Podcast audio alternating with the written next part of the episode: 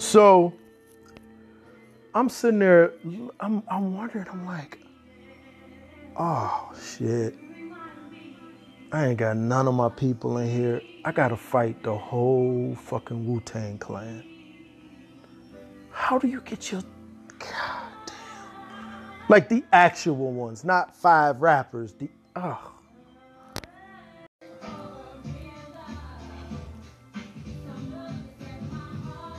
Uh welcome to the one year anniversary of the David Ashley podcast. Um, I am your host. Um, who am I going to be today? Who should I honor today? Look up in the sky, it's a bird, it's a plane. That's the Biggie version of this. I said I'm gonna celebrate um, Mary J. Blige today. Um,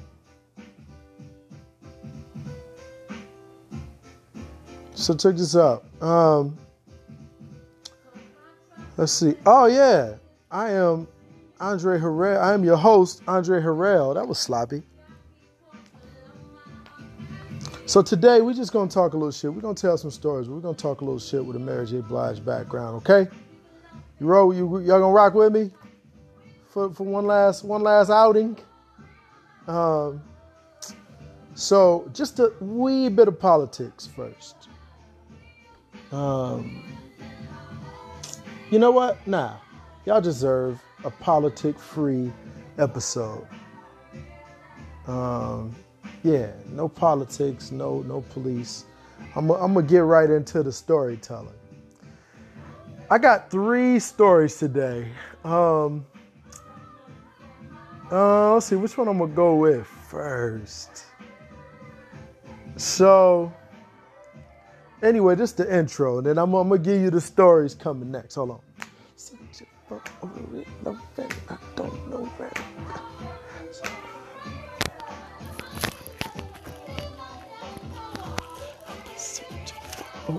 Love and as I'm not around. Since we passed me by. Uh, up next, story time.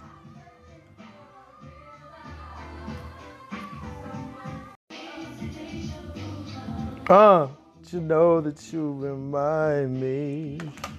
You you remind me of a love that I once knew. Uh, yo, this takes me back to, this takes me back to, uh, what, 93, seventh grade. Oh, I was in love with Miriam Ortega. You couldn't tell me nothing about no other young lady on earth. It was all about Miriam Ortega for me. Um, yo, way you dance. Yeah, I used to go, I used to buy like Trident and just keep it, like I didn't chew it throughout the day. I kept it for specifically for seventh hour. Uh, well, you know, when we got out of school, because I thought I was like, yo, this is the day I'm gonna kiss her. and even when we start like, before we started like tongue kissing and while we would still had this like little smooch or whatever, I was like, I just wanted to be ready with the trident. I had to trident on deck, boy. Shout out to Miriam Ortega. Um, so one time, all right, so how about this? Uh, let's say, let's go back, let's see, 2014 or 15. I'm at, I'm at, um, uh, my homeboy invited me out. He was like, yo, the Roots are playing. This is Grammy week, right? So the Roots always have this Grammy jam. Um, they don't call it that. It's just the Roots. It's like Roots and Friends, like you know. And if you've never been to a Roots concert, uh, you're missing out. Um, I've seen them after having like been a partially partial fan. You know, it was like, you know, finally I went because my ex girl I was dating at the time, she loved the Roots. So I surprised there was some tickets to see the Roots out here in LA. And man, I mean Warren G, Meth and Red came out. And it was just it's just a great show. It's something to sit up there and hear Black Thought just come off the top of the head. Um, and then just to see them, the band mimic any song you want, you know? And uh, and they've what you don't realize is that the Roots have been touring since like 93, right? And like legit. But so they're a legit band. But you know, the hip hop, the first hip, well, I ain't gonna say they're the first hip hop band, but are they? Anyway, whatever. They the longest running, goddamn it. And um, it, it, it's amazing. It's a, it's a, it's a sight to see. So I think you should check them out if you get a chance. Um, so this particular year, I am, I am.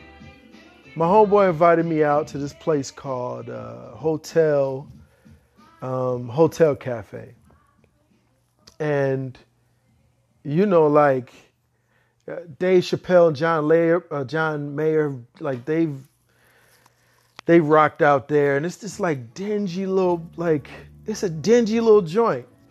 And you you enter through the back. I mean, some you can enter through the front, some, but for the most part, people enter through the back. Um, you would think the the celebs enter through the back, but they enter through the front. And yo, I'm sitting, I'm in this part, and I'm like, bet, cool. I get out. of This, you know, a few blocks away from the crib, so I walk, you know. I get there, meet my homeboy, you know what I'm saying? We have a couple drinks, we chilling. It's it's it's packed in there, but it's room to move. And plus, I don't need to be up on the stage anyway. I could be in the back. But the place is so small, like there's no bad seat. So I'm up there, man. And who did I see? I ran into um, Zoe Kravitz. She had a hoodie on. She was kind of low key. And she was like, she's a tiny thing. Oh my God. High Fidelity. Go check out High Fidelity on Hulu. Zoe Kravitz, 10 episode, uh, eight or 10 episodes. Really good show. It was a remake of a Matthew Broderick movie, but uh, it's a good show. And uh, starring Zoe Kravitz. So I'm in there. I see Zoe Kravitz. I see a whole bunch of people. Then we see the Roots walk in. Then I see Queen Latifah walk in, and I'm like, oh shit! Like, I mean, I'm not bugging out like visibly, but in my head, I'm like, yo, that's fucking Queen Latifah. You know, I to this point, I had never seen her up close and personal. You know, and she kind of had to walk right by. I'm like, what up? You know, so what up, Queen? Whatever. Show a little love. Then nigga Brandy walk in. And listen, man. Listen, Brandy was my first. I told you, yada yada yada. Brandy was my first concert, and I've had a crush on Brandy since 1994. I ain't gonna lie to you. And um, you know, it was. She walked in and she kind of stood next to me, and I'm, you know, I knew I saw her walking up, but then I kind of gave her like a double take just to let her know that I saw. I was like, oh, hey, how you doing? I was like, you know what I'm saying? You was my first concert in like 95. And I told her. And she was like, oh, that's sweet. And she kissed me on the cheek. Nigga.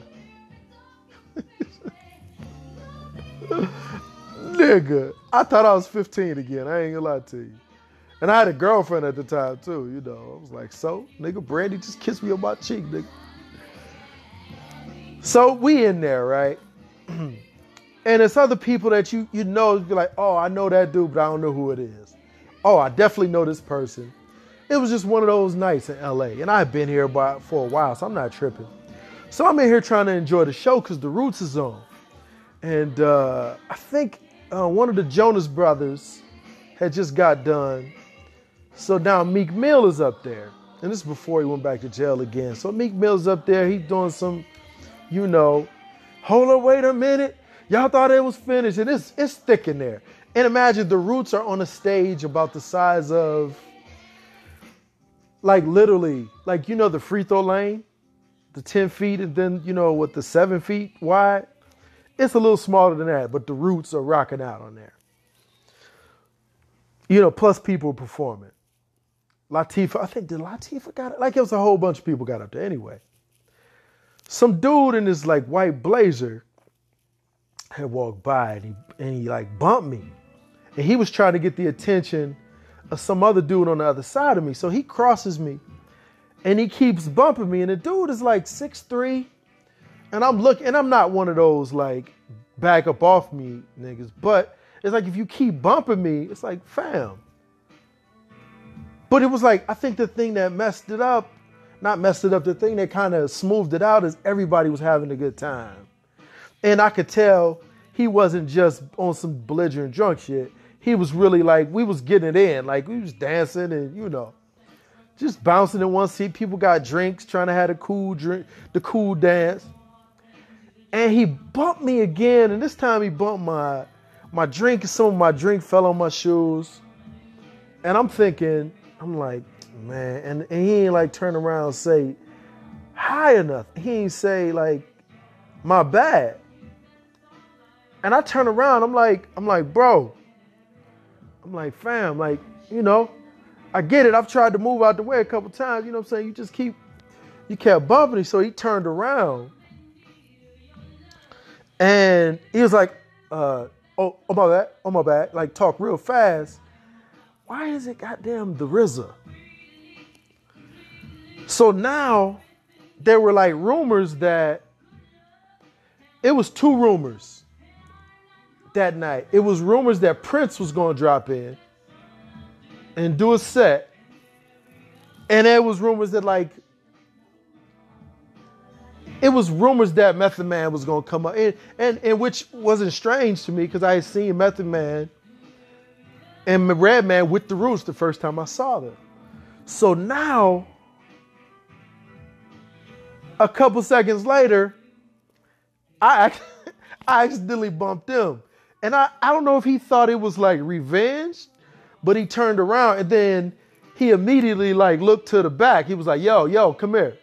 Like calling people. So now I'm just like, oh shit. Nigga, is he calling meth? Oh. And I don't want to look around. I don't want to look around like I'm posturing. Cause I am not this guy. I'm not the don't bump me in the club dude.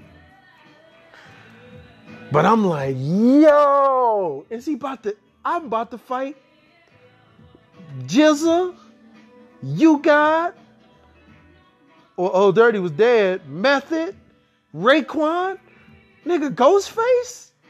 They ain't trying to fight Ghostface. So for a couple seconds, I was just like, I had got it in my head that, okay, I, all right, this let me I don't want to make this look a certain way, but you also don't want to be, you know, I ain't about to be like, oh no, it ain't like that. So, you know, I kind of danced a little bit. I kind of like took a couple steps back. I'm like, I'm gonna let him get his his groove, but also so I can canvas the scene. Like I don't want this thing that wasn't anything to turn into something. Um, so you know, I get by the bar, which was probably about 10 feet behind us. And it was it, the only thing it was was somebody that he hadn't seen in a long time that he was calling somebody else over to be like, look who I found. And the moral to the story is sometimes you just got to be ready to fight Wu Tang, goddamn it. Look, for three seconds, I was shook daddy, though. I was like, man, this ain't how this. I like, you don't want to be that nigga in an intimate setting to get into it with somebody. And let alone fucking RZA. You know but it was no energy. Everything was it was, it was amazing energy that night. It was not even one time that it looked like anybody was about to But like it was just it was just a great night, man. And it's and it's wild like after a great night like that to see all these people perform cuz it legit it was about 3 hours, you know. And then you at the end of the night you just walk home. It's like yeah, ain't, ain't no Ubers, ain't no none of that you know. And I got home, and uh, my girl was at my apartment. She was she was heated. She didn't want to hear shit about the night. But uh, anyway, yeah. Wu Tang don't want it with me, nigga. For real.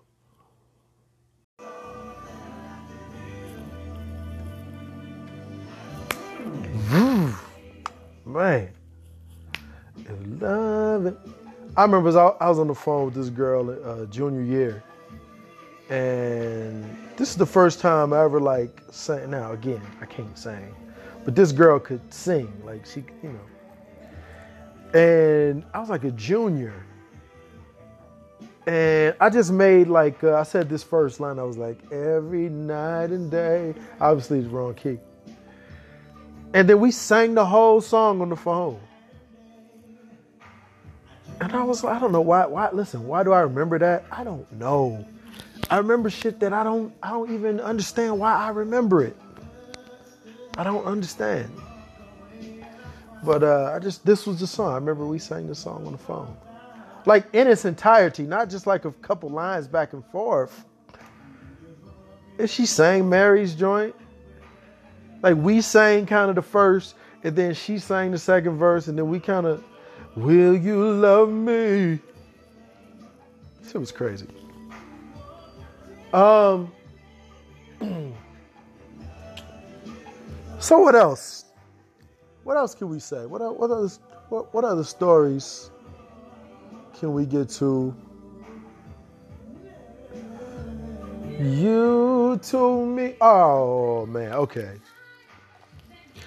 So all right, this one is uh this is gonna be a little lengthy.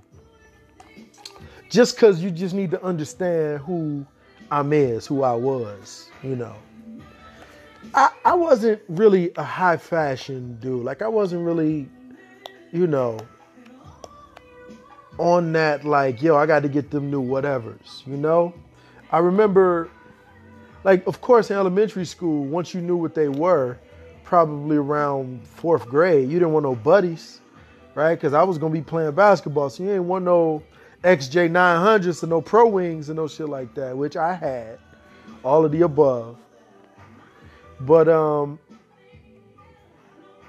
so I think that was, I like I saw Jordans for the first time. I ain't even want Jordans because it was like it was just out of my, you know, I barely got Nike, so I was like, ain't no way they gonna buy me no Jordans. And uh, which was true. I, I didn't get my first pair of Jordans till I think uh, the year I graduated high school, and then you know my mom helped me get a hat. You know, bought half of them. Um, she shot me half. But uh, I remember the first pair of Jordans I saw. Jason Webb had them in um, '89. We was in the fourth grade, and he had the '89. That would probably be the the what the five, the fours. I think they were the fours, if I'm not mistaken and um, they were the one with like the mesh on the side or whatever. They kind of looked like the Deion Sanders that came out around '94. It was sort of like those. Um, and I, because I remember he let me have his. It was like this big orange Nike tag, plastic orange Nike tag that used to that came on it on the side. And he let me have it, and I kept that up for a long time. Cause to me that represented, y'all was like, yo, I ain't got no Jordans. I got this goddamn Nike tag. And uh, but other than that, I haven't been a really like you know. I didn't even really start thinking about the clothes that I was wearing until maybe like shit. I remember sixth grade. I got this cold sweater for Christmas. Uh, I think I'll post that. Let's take it. I think I'll post this one.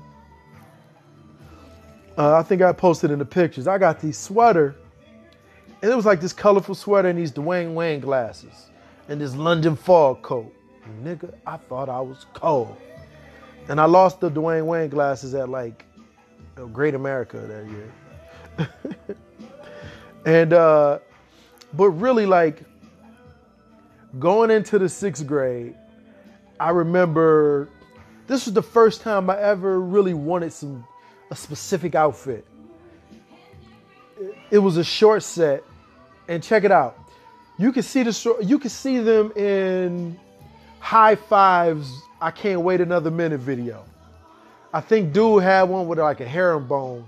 He had like this pinstripe white socks, and I think they all had different ones.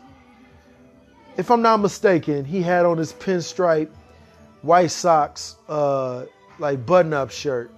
And I remember being in Michigan City and this place called MC Merchandise, which was basically like it was basically like competition in Hammond if you you know if you're Hammond or, or just like the the local like you know whatever where you get jogging suits where you get you know your your plain color hats fitted caps or whatever. And uh, yo they had one of MC merchandise and to this day I've probably been in MC merchandise twice. I don't even think it's there no more. But it was summer 91 nigga I wanted that outfit bad. But you know, it was like I remember it was forty dollars. I had already priced it. But nigga, nobody was gonna get me no, you know, no, they weren't gonna give me no shorts. And plus, like I think that was like the summer my grandfather passed, so he had cancer. People was worried about that. You know, they wasn't worried about Dave hustle to the mall to get me a short set, goddamn. And um, so, you know, and then maybe like in seventh grade when I started, I started getting money for Christmas and I get a hundred bucks or something like 120 bucks, I go to like Man Alive and I'll buy some jeans and I, uh, like a colorful button-up shirt. It's 93. This is what they doing. And then you tuck the in it. I, I was probably too young to be wearing it like this. But you tuck the shirt, you button up the shirt, and you tuck it into your jeans and shit. This is just that was the plan. That was the thing, you know it was many fads, right? Like I remember later on, it was these like turtleneck sweaters. It was like a sweater with a turtleneck, but it would want to be like Morehouse. So then the turtleneck part would be it was built into the sweater. The turtleneck would be like maroon, or like it was like a, or it would be like Miami. It was or or or maybe no, it wasn't Miami. It was like FAMU then, huh?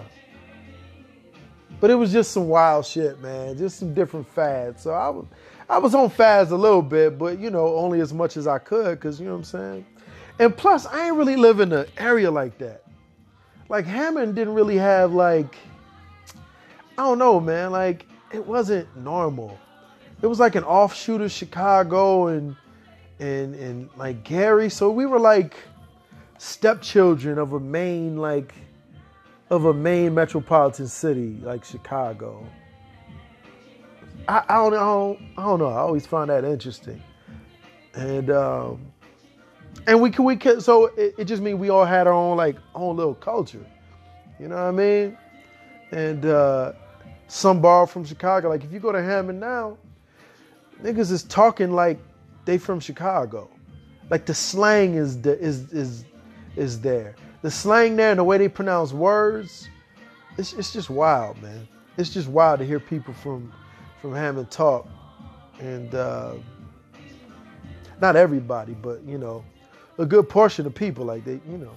I guess it's so Chicago is so accessible now. It's like people spend a lot of time there, you know, listen to a lot of music.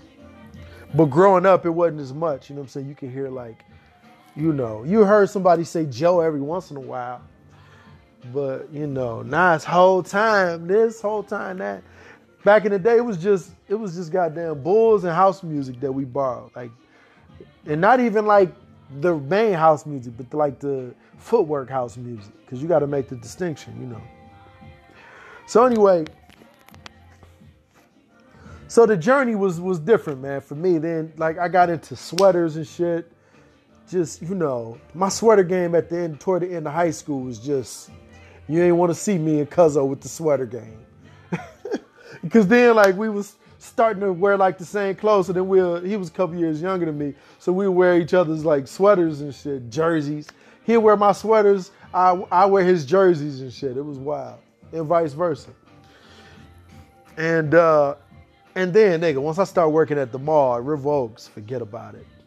You ain't want to see my Maurice Malone, my Sean John, I think I still got my same, my first Sean John shirt. I still, I think I got it.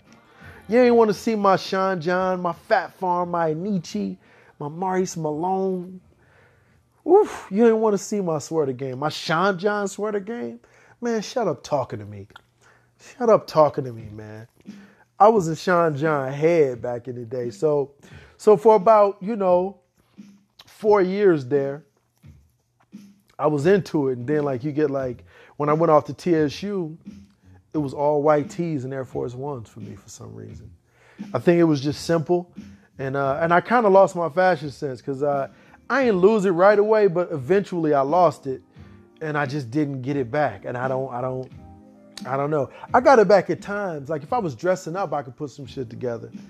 But uh, it's just been a weird journey, man. Um, so, you know, it brings me to like 08. I've been in LA for a little bit. I don't quite got the fashion sense back, but I'm kind of looking for it. And then 2008 hit, and just one tragedy after another just really kind of ravaged my head during the time. Really, to the point where the rest of 08 was just a blur.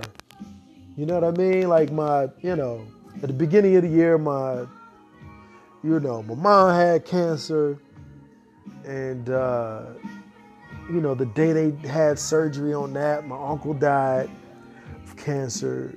A month later, my father died, and then like, and then three months later, my big brother died. So it was like, man, what the fuck is going on? So, you know, the rest of that year, I, you know, I was just, it was just a blur. But um, I remember I got a job. Um, I got a job as the house PA for the show Unsolved Mysteries. And it was in this, it was in this building in, in Burbank, Toluca Lake, and it was kind of like, you know, right outside Warner Brothers lots, and you know. So anyway, I'm the house PA, so I'm charged with running tapes back and forth and picking them up to different editing houses, production houses, you know, because they were trying to reboot the show. You know, they hired Dennis Farina, uh, rest in peace. Ended up being a cool dude. Ended up, he said he had, he used to be a cop. He ended up, he had some property out in New Buffalo, and I told him I was from Michigan City. So, you know what I'm saying? We would talk, you know, about that a couple times. And even at the, on the wrap day, when he talked about like all the people, and he mentioned me. I was like, oh man, he had to do that. He was like, yeah, my man from Michigan City. Uh, you know, I had houses in New Buffalo and shit. I'm like, oh, cool ass dude. So, um, anyway, that's what was happening. So the production was toward the middle, but at the beginning, they were just editing this footage, and I had my own office. And listen, man, I was so I got they was giving me six hundred dollars a week plus fifty cents a mile. Might not mean nothing to you, but for me in 2008, like it was the best job just about I ever had because I ain't had to do shit. I knew what I had. To, I was I had to do that. I had to do some, and when I say light maintenance around the place, it just meant I had to go. I had to. Well, this this is all I had to do. I had to run around town to two or three places tops to go pick up and drop off footage. I had to order paper from FedEx. And I had to go make sure the snacks and shit stayed the same in the office. You know, and they liked a certain amount of Coke, certain amount of Diet Coke, yada, yada, yada. I would run and get them coffee sometime in the morning. And they had me, they gave me a little grocery budget, you know. And, uh, and listen, $600 a week plus 50 cents a mile. And listen, listen, you might not think it was, it, it may not mean nothing to you, but I, my rent was 536 at the time. So nigga, you mean tell me I got $1,800 to cool off with at the end? What do you mean? You couldn't tell me nothing. You know, and it was a nice little departure from, you know, what had just went on. And worried about being at home. So I'm just working and I'm not auditioning as much, but you know.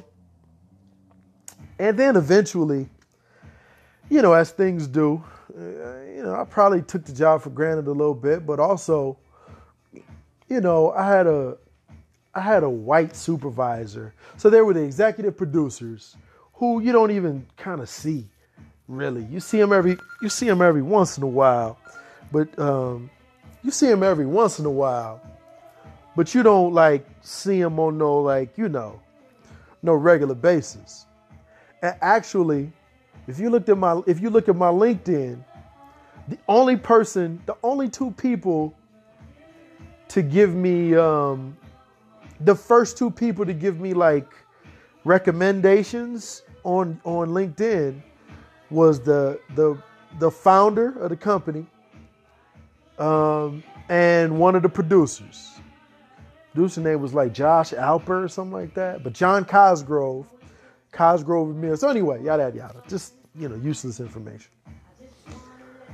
So I don't know, man. I'm looking at all this money. I, you know, this this extra money, this disposable income I got, and I, listen.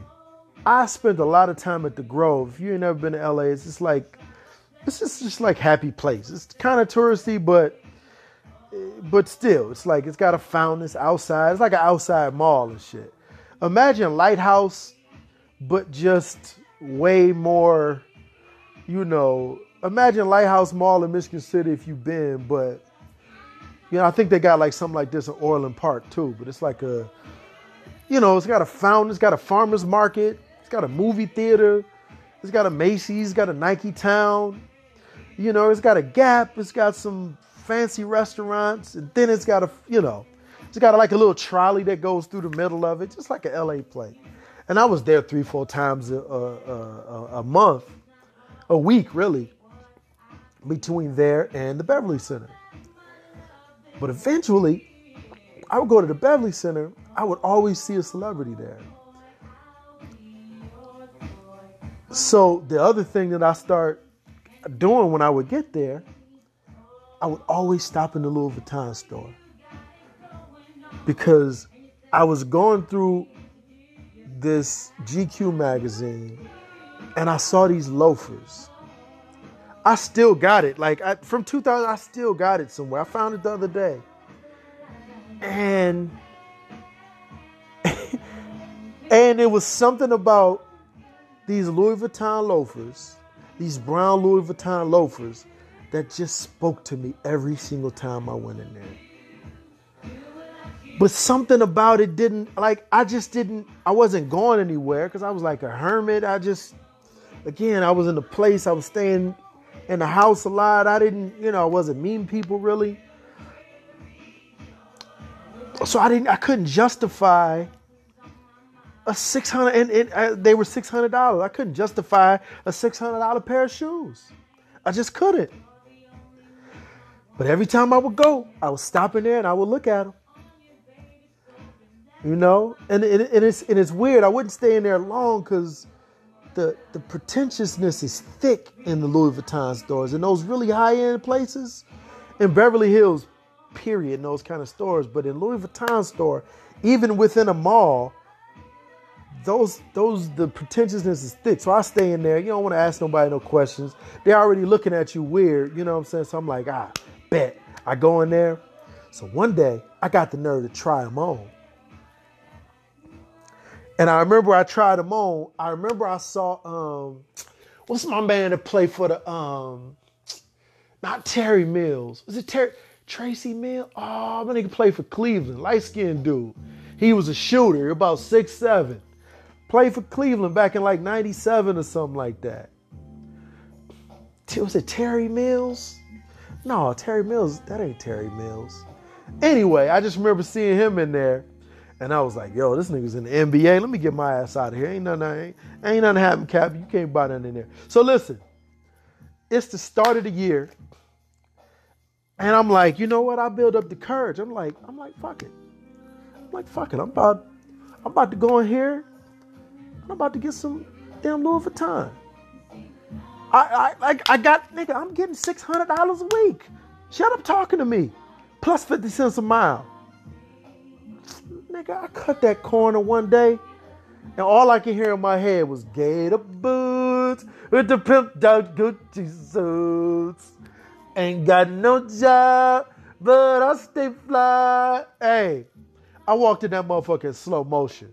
And I had to get cocky before I walked in there because the pretentiousness, of, it'll, it'll do something to your self esteem. So I was like, fuck it.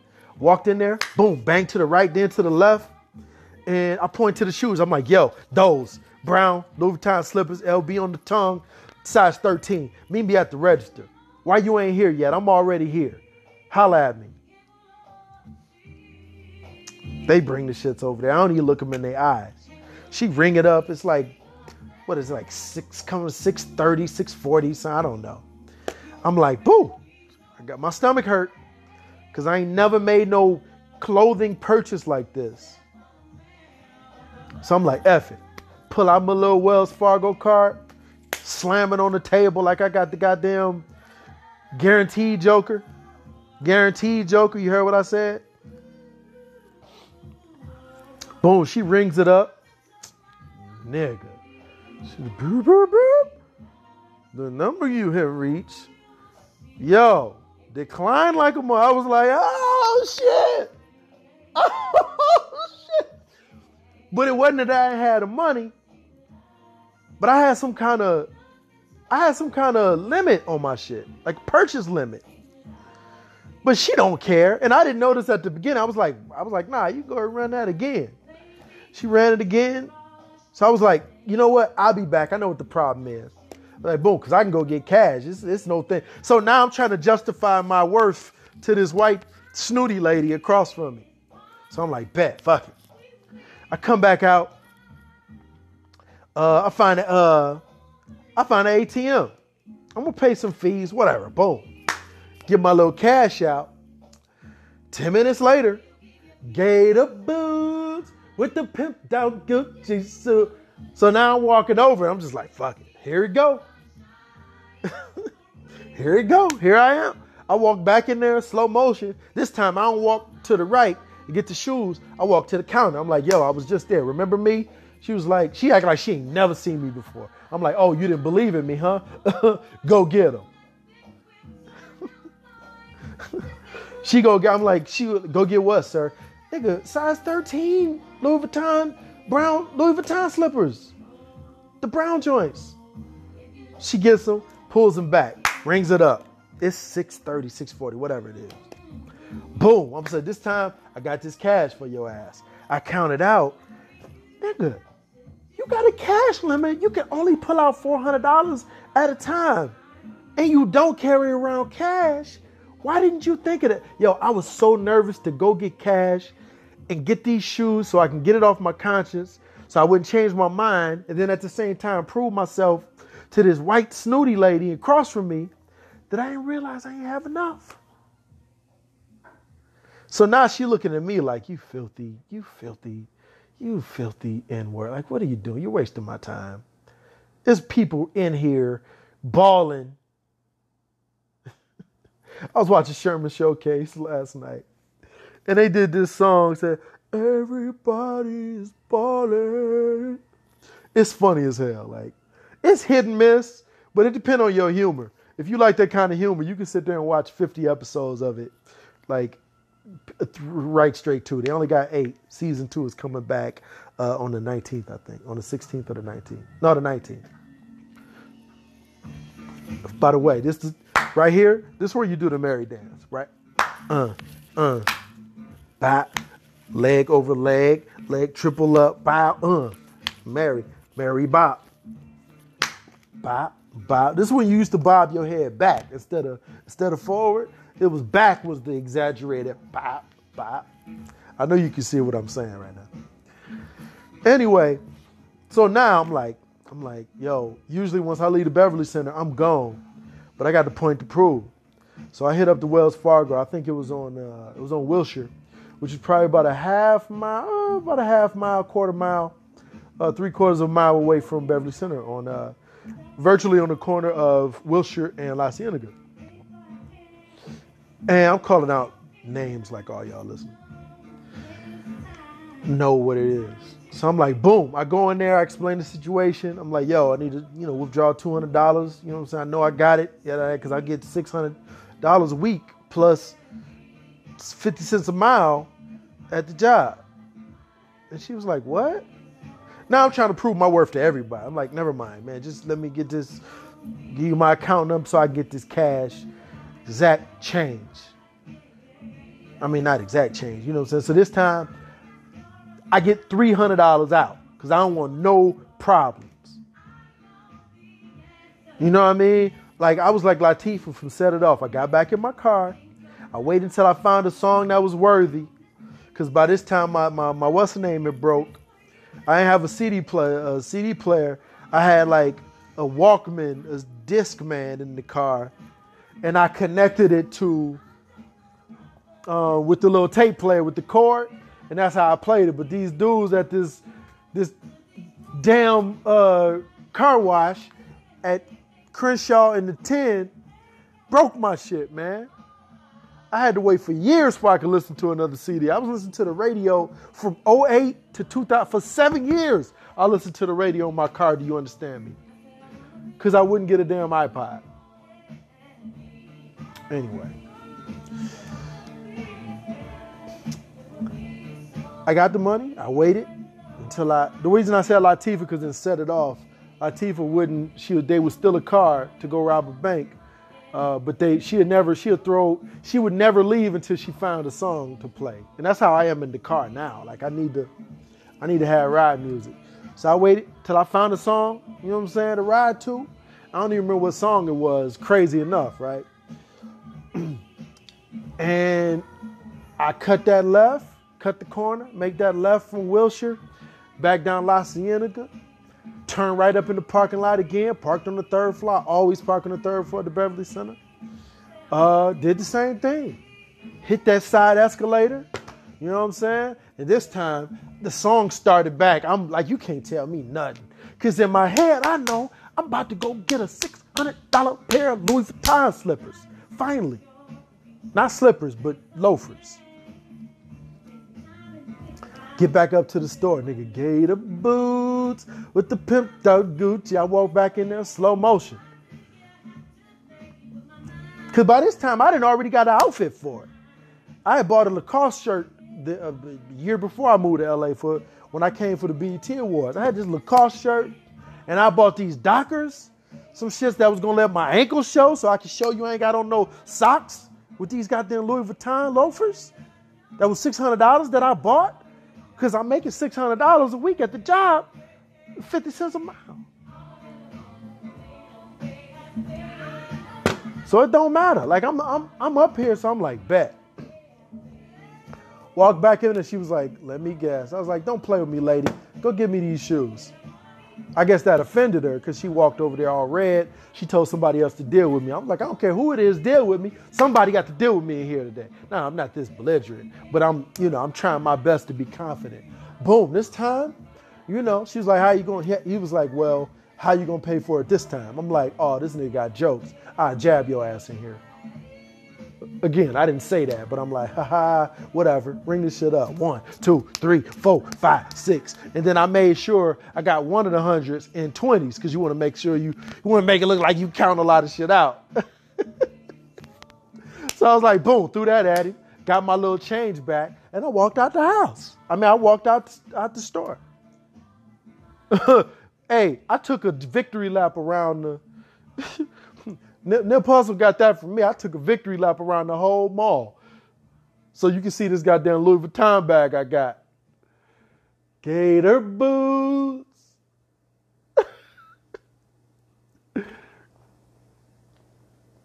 so now, I, you know, I don't, I don't keep, I would like, so I couldn't justify having those shoes. I could barely justify it enough to buy them, even though it's your money you get. You know, I'm just I'm just letting you into the to the psyche of David Ashley at the time. So I damn sure not gonna take them in the apartment and let nobody see, because I had three roommates at the time. And it's not like I was behind on bills, because I was not, but it was like, and I ain't really fuck with my roommates, but we was cool when we was cool. But I damn sure didn't want to have to just try to justify them to, to nobody that was living in the house. So I kept the shoes. I always kept a lot of shit in my trunk. So I tucked the shoes. So I, I knew nobody was gonna take them. I tucked the shoes like back into the to the left, like, you know, and just covered them up. So I ain't taking him in the house, but I got the confidence knowing I got some goddamn penny, lo- I mean some Gucci, some Louis Vuitton things because I make enough money. So January 16th, Friday, January 16th, 2009. I've been at the job exactly a year, uh, exactly six months. And I'm at work, and Stewart, one of the executive producers, calls me uh, in my office over the phone. He was like, Yo, Dave, you know, come up, we need you to do something. Bet. He said, We need you to take every last piece of footage that we have from the history of unsolved mysteries and take it to the uh, and take it to the uh, to the damn uh, landfill, to the recycling center downtown Burbank. And I'm like, damn, every I ain't complaining, but I'm like, you sure? Every he was like, yeah, everything. We digitized everything. We got it where we needed to be. We got it, you know. So we good. Cause I guess they had put everything on DVD by that time. It's old. It's old. It's the beginning of 09. So now, it took me a grip to do this. Like every single, like every single tape. Like this, how deep in the crates I was. I found Hilary Swank's social security number. now, this don't mean nothing to y'all if y'all don't, don't know who she is or ain't a fan of her. But I think they had done a movie with her, like Karate Kid or some shit like that, or some other movie. You know. And her, it was just laying around. And this is gonna be like a fun story to tell when I get on a, um, a show. So now, I'm just fi- oh, in in uh, fun fact, I remember when um, I remember when uh, Stranger Things came out, and I remember saying like, "Damn, Stranger Things reminds me of Eerie, Indiana." And I don't know if you I don't know if you watch Stranger Things, you know it's based in Indiana. And the company that did Unsolved Mysteries also did the show Eerie, Indiana. Useless fact.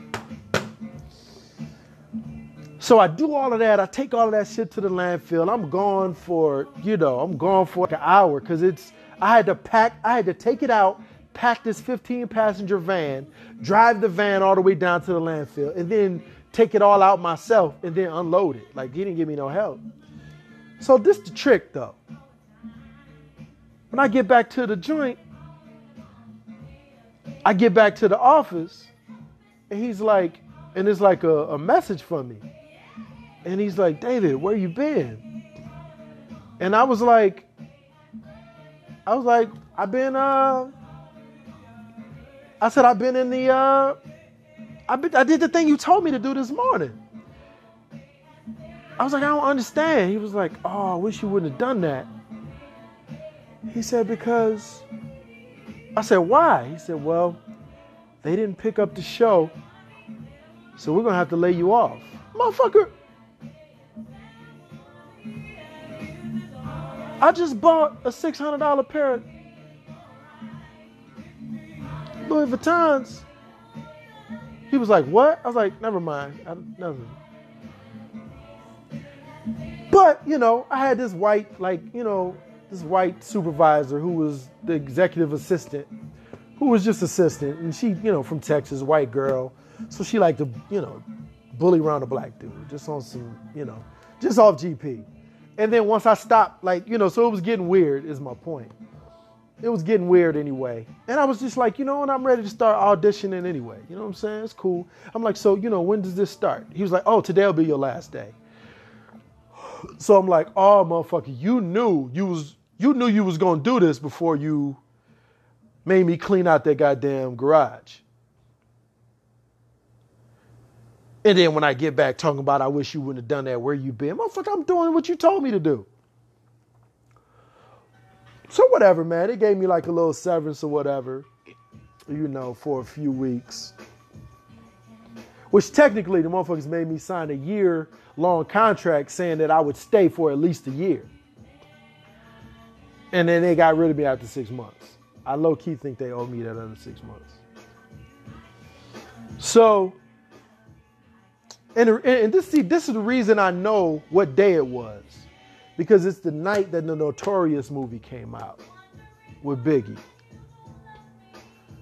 and Lil Kim and Atari Norton, Naturi Naughton's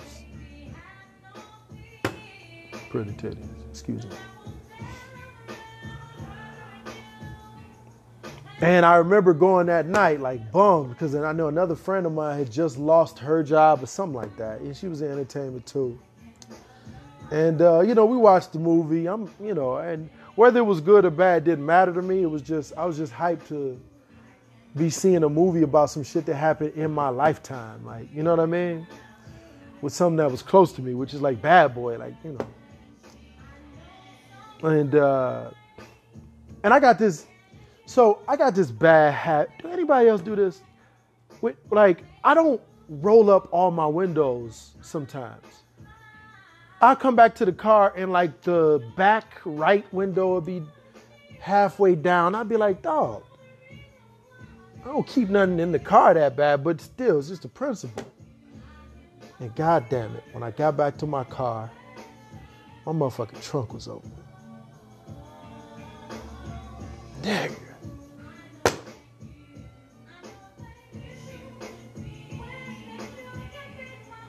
My motherfucking trunk was open.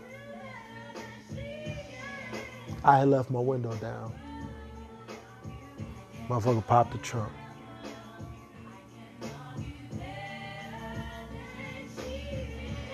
I was mad as a motherfucker.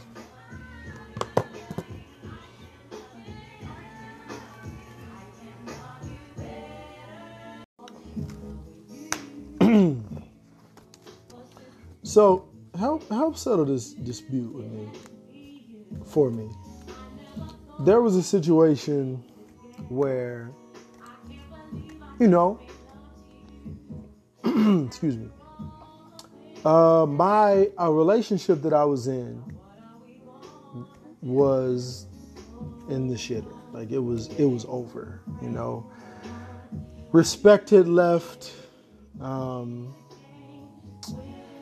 and, you know, there have just been some things that have been said where I was just like, yeah.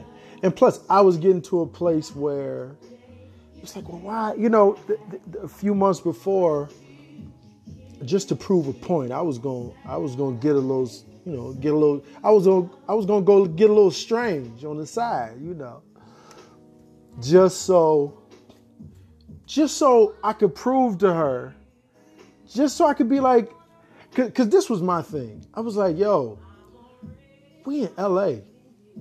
Now, granted, I'm not, you know, you don't see me, I don't have the disposition and the temperament to be out here with, you know, two, three women, but the shit ain't hard. Do you understand me? It ain't hard.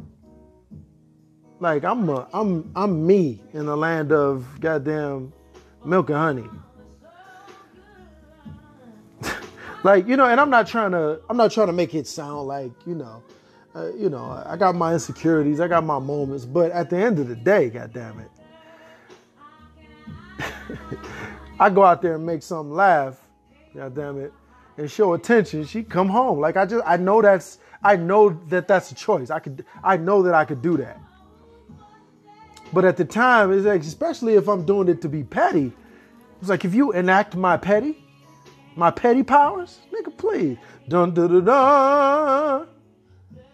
Nigga, Petty Murphy is here. You know? But, you know, I thought against it, right? I just thought against it. Um, sometimes I still wish I would have done it.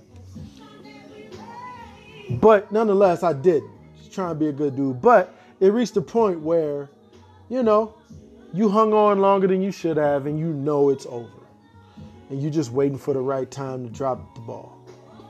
You know, maybe uh, something's coming up. You know, um, keep it keep in mind. I, mm, I turned down, and, and listen, me and me and the girlfriends now, right? But I'm just you know, I turned down a free trip to to to London, all expenses paid.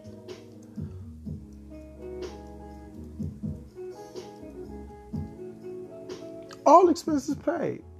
Hey, uh, side note, did you ever see the uh, the video where a young lady is singing this at at some dude's funeral?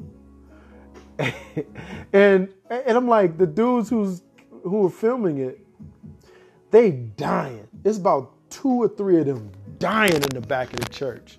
And they just waiting for her to say, and Sunday we made love. And when that man, when I tell you they fell out during that part, and that's the part where the deacon or somebody came and grabbed the mic for her from her. She was like, See, and Sunday we made love, and what are we gonna do?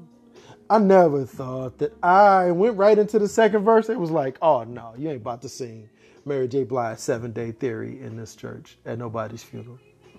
So anyway, I turned down the trip. I, I'm just trying to paint the picture about how done I was. You know, it was done. And uh, so, but, before I made the the declaration, before I made it public, before I broke up with the girl, you know, I ended up going on a trip.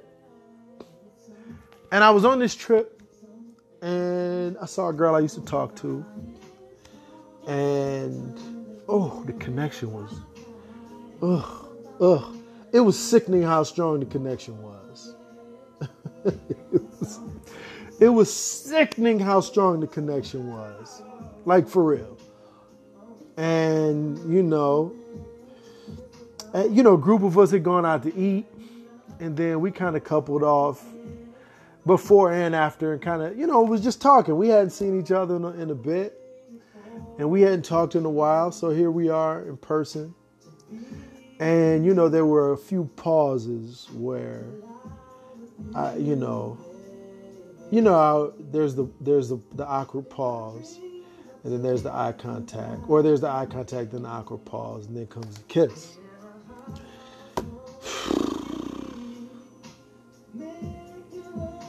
and she wouldn't she wouldn't kiss me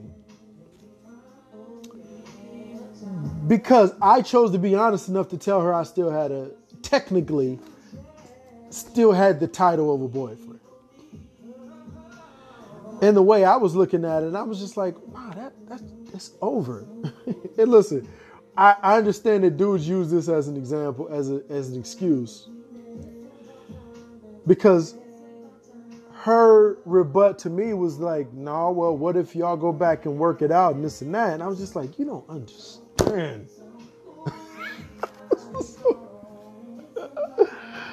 oh, I wanted that bad. You understand me? And you know, she didn't. She basically was like, "Nah, you're not gonna use me for whatever." See, because this was my thing. I was like, so wait, wait, wait, wait, wait, wait, wait. So I'm gonna ask if I break up with her over the phone. Obviously, which I wouldn't do no shit like that. But I'm just just for the purpose of the conversation. Right?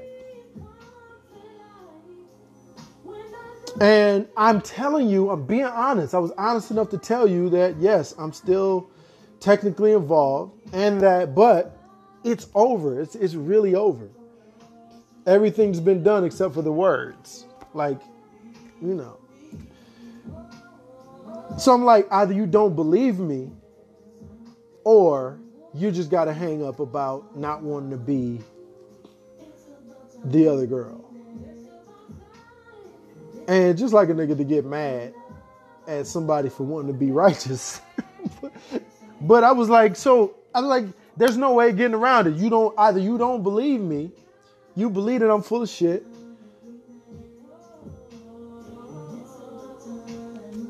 I, what would you do, ladies? Like, um, like how? What, like, what would you do? Meaning, like, because I'm about moments. I'm like, you're gonna ruin this beautiful. You're gonna ruin this beautiful ass moment. This beautiful weekend. Because technically, if if you were my wife doing what you doing with me right now, and nothing physical, but I'm saying if you were my wife sharing sharing these moments and had these long drawn out conversations, I would be I would be angrier than if I found out y'all had sex. Just, like if I found out you just had sex only versus if I found out that you were like telling the motherfuckers secrets and, and just kind of man, you crazy. I picked the physicality every time.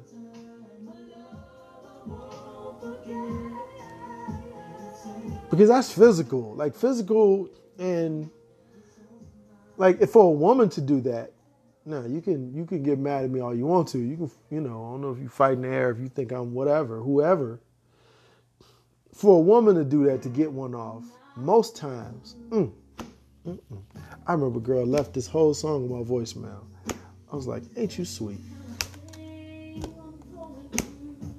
Ooh, can I tell that story? Oh, have I told that story? you know what? Damn it, I'm telling that story next. F it.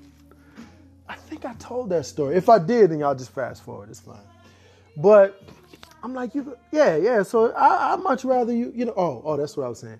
If a woman, if a woman, for a woman to get to the point where she gonna give, where she's gonna cheat on you, most of the time her head and her heart already gone, just because of the way, the way America has kind of raised women different than men. On, on one hand, I think it's America's conditioning, where it's like women aren't taught to go conquer the world sexually like men are, right? And listen, some shit that's even reinforced by other women, by the way. But I think the other part of that is just that I think it's I think it's different because we got a penis and y'all got a vagina, women got a vagina, right? You're letting somebody into you. And yes, the whole act is spiritual. I get it. Or it can be, or it is, whether you want it to be or not. But I'm saying it can be, you know, more or less spiritual depending on the two people that's sharing the time, you know. Both y'all wasted or, both y'all think about getting married, or was it a beautiful moment, you know, in time that just exists. But, you know, women, they gon' because they, they to in order to let you in like that, they, they gotta like you in that way a little bit, like a certain amount to even let you in, you know. Now, unless she's been sexually abused and she's got some other stuff wrong, some self esteem issues, and, you know, sexually assaulted, whatever. But, you know, normally if it's just, because we all got problems, but if it's just that, it's very rare that I, you know, you find a woman that could just go in and, and do the thing. They are out there, don't get me wrong but can just go in and do the thing without no feelings. But anyway, I'm getting away from my point. But I'm just like I, women. Like I don't, I don't. Would you, would you go through with the beautiful moment? I don't know, man. I'm just about beautiful moments now. You know, because at the end of the day, man, when you when you think back, somebody was like, "Yo, one day I'm gonna be old, and I'm gonna have a lot of memories that I'm not gonna be able to grasp hold of." But I want to have enough in my memory bank. Do you hear me? I want to have enough in my memory bank to where if if I lost 10,000 memories, I got another 5,000 that I can still kick back and you know. Anyway. Anyway you know, and I ain't mad at her. I mean, she she was being righteous. She's she's a good girl. So, you know, she was being true to form. She was being on brand by wanting to make sure everything is on the up and up. But I just remember, I wonder how much you. I just wonder how much you lose when you're like that. How many moments? How many people do we lose out on when we try to make sure everything's perfect? Just because you don't want it to seem like Especially for a person that ain't ever gonna find out, even if it was. Cause listen, between guys telling, hey babe, I cheated with this girl named Marilyn, you know, like that and you know her.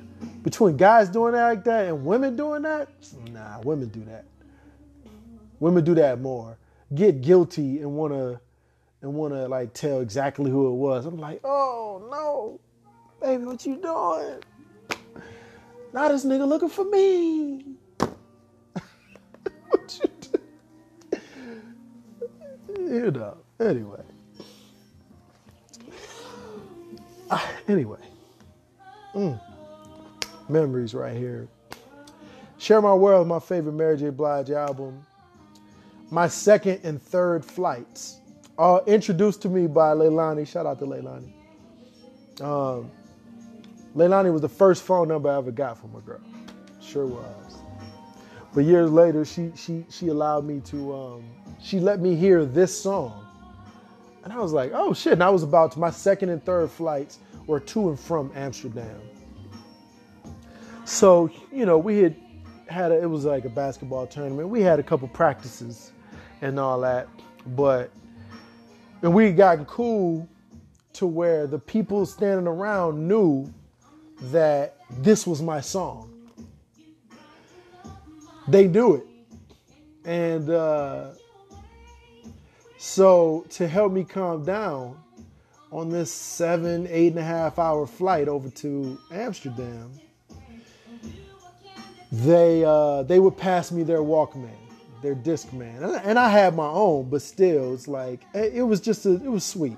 because a bunch of teenagers. We didn't know each other. We was from Mississippi, Texas, Maryland, Indiana, Illinois. You know, that was a that was a that was a that was a great time, man. I remember it being like 10 o'clock at night and it was still light outside. I was like, or like it was just now getting dark. And I was like, yo, what the F is going on? I remember I remember we walked up now, uh, it wasn't just black people. It was black and white people. We had uh we had walked probably like a mile down the road to get something to eat that wasn't in the hotel. See, because they were feeding us three times a day, but sometimes we were like, nah, we want to get out, we want to eat some other food. And this is a day we weren't going because we were staying on the outskirts of Amsterdam and Vault something. I don't know what, the, what it was called. It was years ago. So I remember we walked up on this Chinese restaurant. A bunch of black and white teenagers from America. And this lady in our face, this Asian lady, at this Chinese restaurant, and where we thought it was, we assumed it was a Chinese restaurant, just because of the you know the wording, whatever. And she turned the the thing from open to close and locked the door. I'm talking about right in our face. And I was like, yo. like all of us was like, yo, what's going on? It was crazy, man. It was a great trip, man. We got caught with some girls in our room. I think I told y'all part of that story. We got caught with some girls in our room, and uh, and the girl, like a dummy, she had gotten injured. One of the girls had gotten injured, and she was in our room. So we had the hotel room. We had a, and then we had another hotel room within our room. So I guess it was like uh, like a suite. And it was just like bunk beds everywhere else. And uh, me and my dude, uh, I called him my dude because we, we knew each other then. Oh, I, I, told y'all this, man. I told y'all this. Nigga tried to put weed in my his weed in my goddamn uh, wanted me to hold his weed till we got back to America and shit. Cause in Amsterdam, you know, you get that shit free, but you been that's been legal. But anyway, fun times, man. Fun times uh, end up seeing the same the same guy that caught the caught the girls in our room. End up seeing him a month later at basketball camp in Kentucky. He was one of the chaperones, and he just saw me. He was like, "Oh yeah," and I was like, "Oh shit! How do you?" I was like, "Why are you here? How do you remember me?" And she was great, man. That was really low key a great summer my jumper was off the whole summer, man. Like I couldn't believe it. I couldn't believe it. Oh, I couldn't believe it. But anyway, um, anyway, Yeah, good shit. Lady, stop being so uptight. You know who I'm talking to. Uh. I heard Babyface took this song to Andre Harrell. Uh, after he wrote it, he said he had it for Mary to do on the soundtrack. Andre Harrell was like, I don't know, this this ain't Mary, man. This is for like that 36 year old divorce, you know. Cause you get this is, you know, this is 90 this is 95. This three years after Mary came out, 95, 96. And uh, Babyface was like, I don't know, man. I think, you know, and Babyface was right. Cause this was like this is one of Mary's signature songs. And play, he said he wrote it like that, like Lover Your Secretary. He said he wrote it secretary. He said he wrote it like that to make it rhyme. And I was just like, I'll be damned. I'll you lover your secretary. so check this out, man. Let me show you, let me tell you about Young Dumb Love. It's almost 20 years old, so everybody in the clear. I ain't gonna use no names, so it is what it is. You figure it out, you figure it out, it's all good. No skin off my back. Um, I'm young, right? You know what I'm saying? I'm working at the mall and shit. I'm working at the mall, like I'm working two jobs at the mall, goddamn it. I'm, I'm working at damn, I can't even say the name. I'm working at Demo and I'm working right next door and shit. And I remember seeing this girl used to walk by. I would always wave at her, whatever. I would always wave at her, whatever. And then uh, it's crazy. One thing in LA, man, you know, when you've been in a when you've been in an earthquake, man, it's is you kind of feel like it. like you got bow legs sometimes. And sometimes you don't know like what's an earthquake versus what's like, you know, just a weird vibration or whatever. Um, that didn't make sense, but you know what I'm saying. Sometimes you just your body just feel like, damn, was that an earthquake? You know. I usually go to Facebook and check and see. Let me see if we if we find earthquakes. Are you Whoa, whoa. That 70s show actor Danny Masterson charged with three counts of rape in Los Angeles. Wow. 2020 is crazy. Never in your secretary. Um, I'm trying to find. So I, I guess it wasn't. I don't see no. That's funny. it said uh, COVID 19 vaccine will work only if trials include black participants, experts say. and uh, Big Phonte, I follow him on Twitter from Little Brother. Phonte said, he put an asterisk, he said, laughs, laughs in Tuskegee experiment. and I was like, yo, that's that was brilliant. But it was just like, yo, come on, fam. Um, Okay, so I don't think it was a uh, earthquake. Okay, bet, bet. So,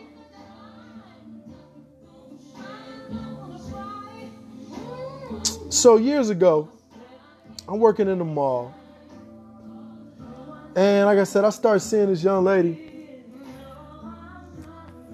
and uh, and then once I started working in the next store, she ended up, you know, start working there. Now, I mean, River Oaks was full of them. My God. River Oaks on the day before on Christmas Eve? Oh, forget about it. Forget about it. It's a HBCU. Listen, that prepared me for HBCUs. River Oaks on the day before on Christmas Eve? Man, nigga, please.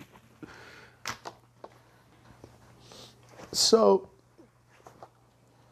and young lady start working with her, you know what I'm saying?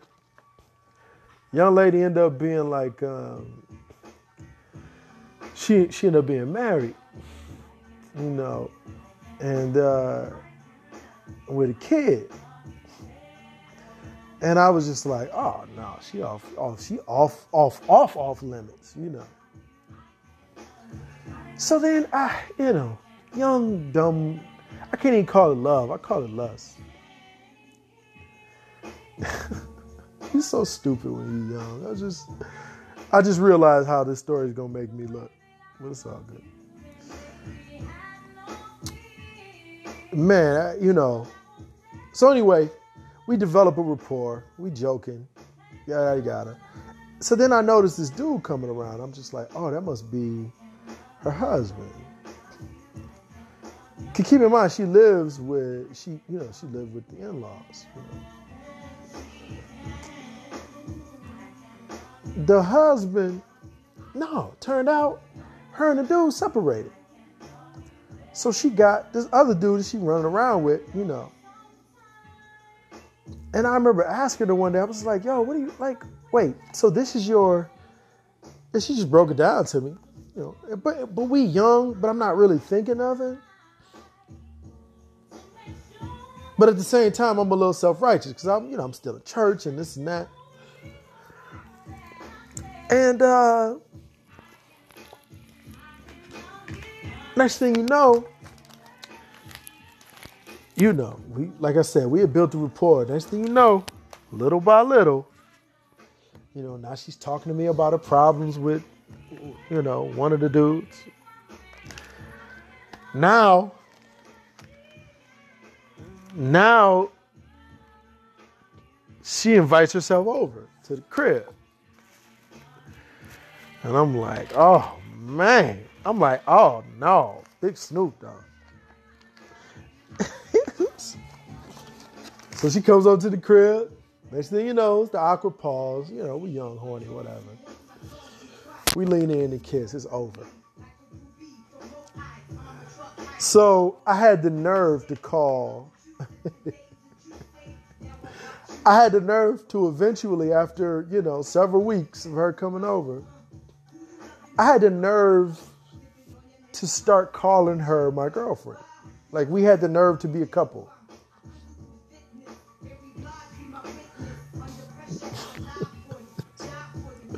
so I had this car back there, right? And listen, we going on dates. Most of them was that she coming over to the spot. But she'd get dropped off but then she'd be like, "Oh, you gonna take me home?" I'm like, "Of course." Hey, yo, check it out. Sometime I would go get her. Do you understand me? When I said she lived at the in-laws' house, everybody in that house had all had the had the right to come out the house and unload on my car. Do you understand? Like, like what was you doing? So check it out. I had this car it's a big clunker, but it was, you know, that didn't have no license plates.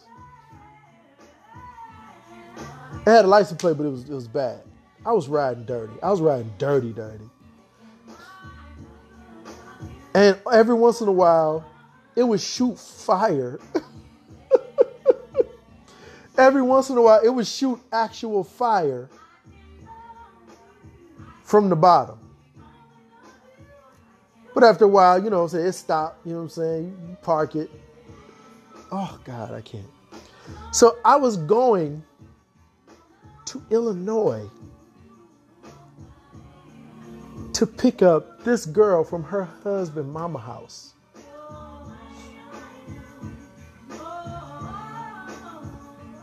Bad tags. I was going to pick up my girlfriend from in Illinois from her husband mama house. Nigga, what? How, dude? How is this a thing that you're doing? So somehow, you know, I got my little feelings involved. And, you know, and I'm just like, yo, you know, you gonna come to church with me and all? Like, I'm, I'm walking her around the hood and shit. I'm taking long walks around the hood. I was like, yeah, you know, you know. People stopping to talk to me longer now. I'm just like, yeah, you know, oh, this is so and so, this is so and so. You know, because I got something exotic. She was black, but exotic meaning like she ain't from she ain't from here. She ain't local, you know what I mean? and I just remember being like, so now we, you know, we in it. And I just never, I never, like, I never thought of like what I was risking until, until after it was over. Cause after a while, like, I remember I went to visit, uh, I went to visit my cousin in in Virginia. I almost went to college at uh, Old Dominion in um, in Norfolk, Virginia. Like almost, I got accepted and all of that. But but um, I don't know. I just changed my mind. But so I went for my spring break, and my my my sister, she was saying like she was like, oh, so how how are things with you and old girl? I was like, everything's cool, man. You know what I'm saying? When I come to school, you know, she gonna go off to school and we're gonna make it work. She was like, what you mean make it work? She was like, make it work with somebody who's and then my older sister, right? And she's telling I mean, it's my cousin, but I call her my sister. And she's like, wait, she's didn't you say she's married? I was like, yeah, but she gonna work all that out. You know what I'm saying? She gonna change that. She gonna do this. Just a dummy. Just I'm just I'm just a dummy. And she was like, look, man, don't. She's like, don't make no decision based on that. Do what you're gonna do, cause you know, people come away to college. When they go away to college, relationships like that don't last. I was like, I mean, you know, that's what you say, but I've already we already talked about that. Like I'm good. We talked about that already, sis. She was like, okay. And every once in a while, she'll she'll throw it in my face now. she'll throw it in my face now. She'll be like, oh, remember how open you was over old girl? I'm like, whatever, dude. And sure enough, I came back, you know what I'm saying? Thinking like, you know, hey, when you going, you know what I'm saying, when you going uh when you gonna get a divorce? Not understanding all the shit that has to go into that. And the fact she has a kid, and the fact she lives there. And you know, I didn't realize that it was just like a teenage love. Only I wasn't a teenager, but it was just some young shit, and I didn't realize it. And you know, I fell, man. No nigga nose was open. Do you hear me? I remember when I grad- when I graduated uh, from uh, South Suburban. I mean, you know, I do have an associate's degree, whatever. um, we went. Oh my god.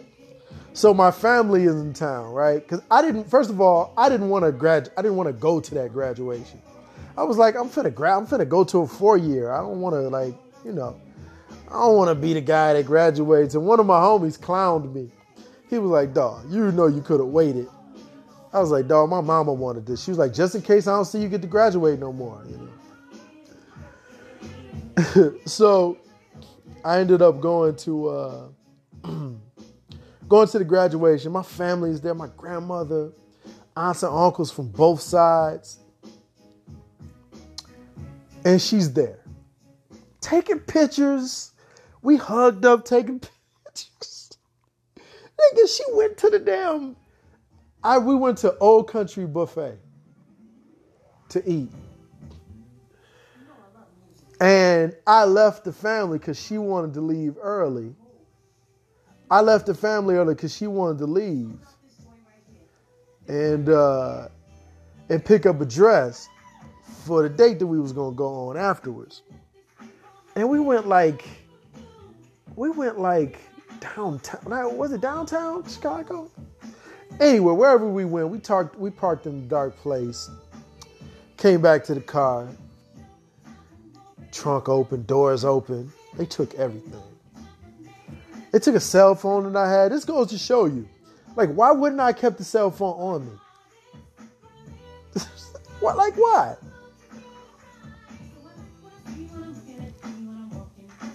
So anyway, time comes, I'm pressuring her about going to church and and uh, I'm pressuring her about going to church and getting a divorce. I'm like, dog, I'm fucking 21. What are you doing? next thing you know, you know, we break up. You know, a couple more, you know. I remember that summer she like asked me for a ride, like from Chicago. I'm like, man, what you what you what I look like coming to get you from Hammond and goddamn Evergreen, not Evergreen Plaza, but wherever Blue Island to take you back to wherever in another part of Illinois. Man, you crazy if you think, you know. So I picked her up and shit. I'm having fun, y'all. Um, that shit was wild, man. Like I can't even. Like I, like I can't believe how reckless I was, man. I'm sorry, Kimmy. This is one of these stories that just don't go nowhere. I was just reminiscing all out loud. I'm sure you figured that out. But it was funny, like later on, she kept in contact with me. Oh, okay. She kept in contact. We kept in contact with each other. And we would talk to each other, you know, every once in a while. You know. And she would call me and uh, we talk. So then eventually, years go by, and now she's with that dude who she was with before me. I mean, you know, to this day they married and got, you know, three kids together. So, and this reason I had to stop talking to her.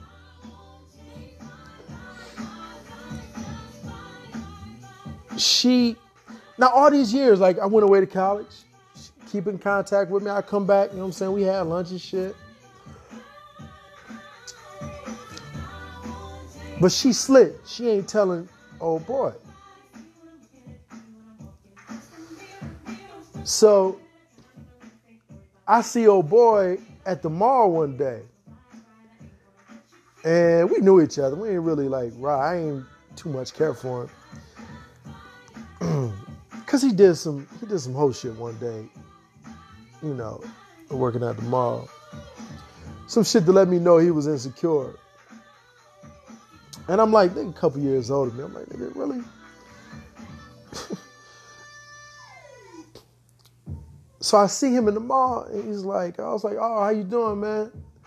He's like, oh, I'm chill, man. I said, how's uh how's how's she doing? I almost said her name. And he was like, "Oh, she good, man. I got, I got, you know, got a son with me now." I was like, "Oh, that's, oh, that's him.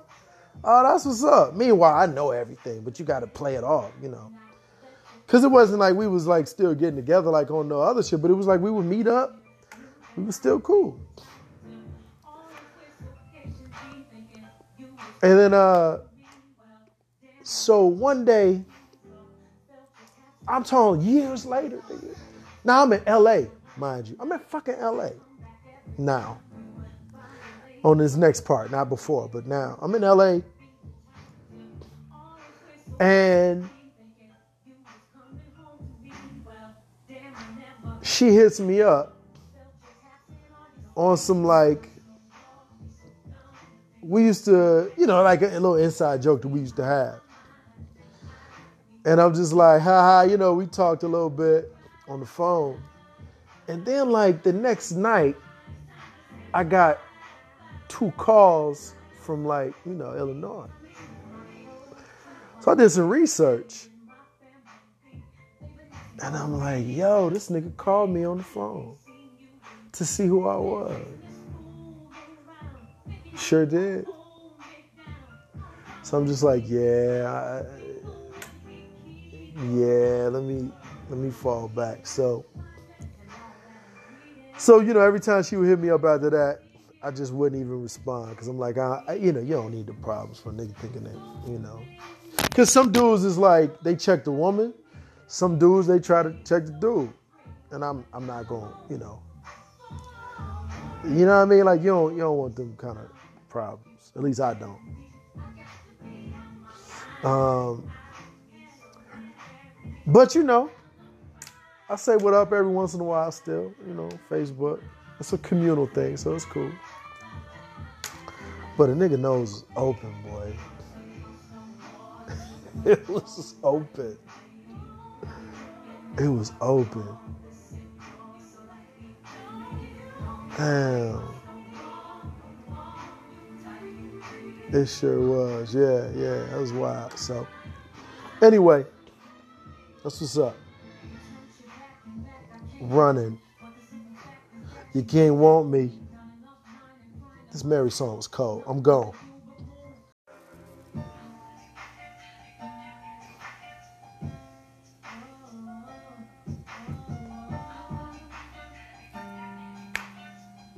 Yeah. So that's it. Um, so you know, I'm going to be taking a um, a little hiatus from the show, from the show, from social media, from you know, um, you know, I'm uh, my goal is to really come out uh, the other side of this, you know, not really having to get back into a car, you know. I'm just uh, trying to make some entrepreneurial moves, and uh, and most of all, get ready for this. Uh, you know, I got to take some more headshots. Um, you know, I'm ready to be back auditioning in front of people once. You know, saying once we kind of open up.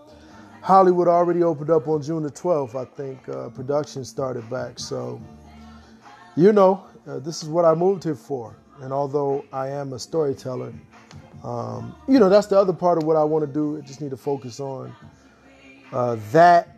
Um, I got a website that I'm going to uh, start. Keep this in mind, y'all. Twin Road. www.twinrd.com. It's not up now. It will be up in a couple of weeks. Uh, where I'm just going to focus on black stories. So I want to focus on that. Uh, I want to focus on writing. Uh, I got a bunch of pilots that I'm uh, that are, that that are, you know it's really going well. I got a feature, uh, and of course I'm not doing all these pilots at the same time, but you got to get done with one, refine it, flesh it out, write it. You know what I mean, and then do the same with your other stuff. You know, uh, so the feature is really going well. It's better than it's ever been, and you know I'm gonna focus on that for a little bit, and then. Uh, when I come back to you, I'm gonna it's gonna sound better. You know, the sound is gonna be better, and um, we're gonna have more guests. Um, I'm gonna do a couple different kind of uh, podcasts. So it's gonna be the David Ashley podcast. Um, uh, you know, maybe with a co-host. I would love to do a co-host. Um, but but meanwhile, you know, I'm gonna definitely gonna be uh, interviewing uh, more people. I love interviewing people. I feel like um, I like to get to the meat, the topics, and um, you know, I like to fish for, you know, whatever's uncomfortable, and then like unpack it and dissect it. Um, you know, so you know, something I could you know show different sides on. You know, so until then, um, man, it's been it's been real. Um, not it's been real. I ain't going nowhere permanently, but it's gonna be a little hiatus, you know. Um, hopefully, I ain't taste my mouth too too too many times a day. I gotta stop doing that shit. Like that shit, it bothers the shit out of me when I hear myself do it. So I can only imagine what y'all thinking. Uh, so thank you all for your feedback, for listening, for sharing it. You know, for some way, somehow somebody's listening to this in Scotland and in South Africa. And I know that has to do with uh, my beautiful listeners. So, in the meantime, you know, you know, re- reminisce on some some old shows. You know, go back in this last year of shows and kind of listen to some of your favorites, and uh, and get ready. You know, because we're gonna come back bigger and better. And that way I'll be able to put the websites, I mean, the podcast on my website, on this new website where I'm using to tell black stories. And, um, excuse me. And then, uh, you know, some of you, you know, some of you I'm going to be asking to, um, you know, tell your, your story about either the job that you have or, your feelings during this, you know, during this pandemic or uh, about anything. You know, I'm really interested in black stories. I, I've had the, um, I've had the, the domain name for about three years, and it's like, all right, fam, it's time to do something with it. Um, so anyway, uh, man, I can't thank you all enough for listening and the feedback that you've given me. I know I keep saying that, but I appreciate support, man. I appreciate uh, genuine and sincere report, uh, uh support. So, uh, you know, uh, we're going to do it a little better, a little bigger next time, all right? So until then, and as always, each day, each moment, really, you have an opportunity to move forward into growth or to fall uh, backwards into um, comfort. Um, David Ashley signing off. Uh, you. Uh, twinrd.com. T W I N R D.com. Uh, I lead a logo. I lead a logo in the uh Oh, am I about to give it to him?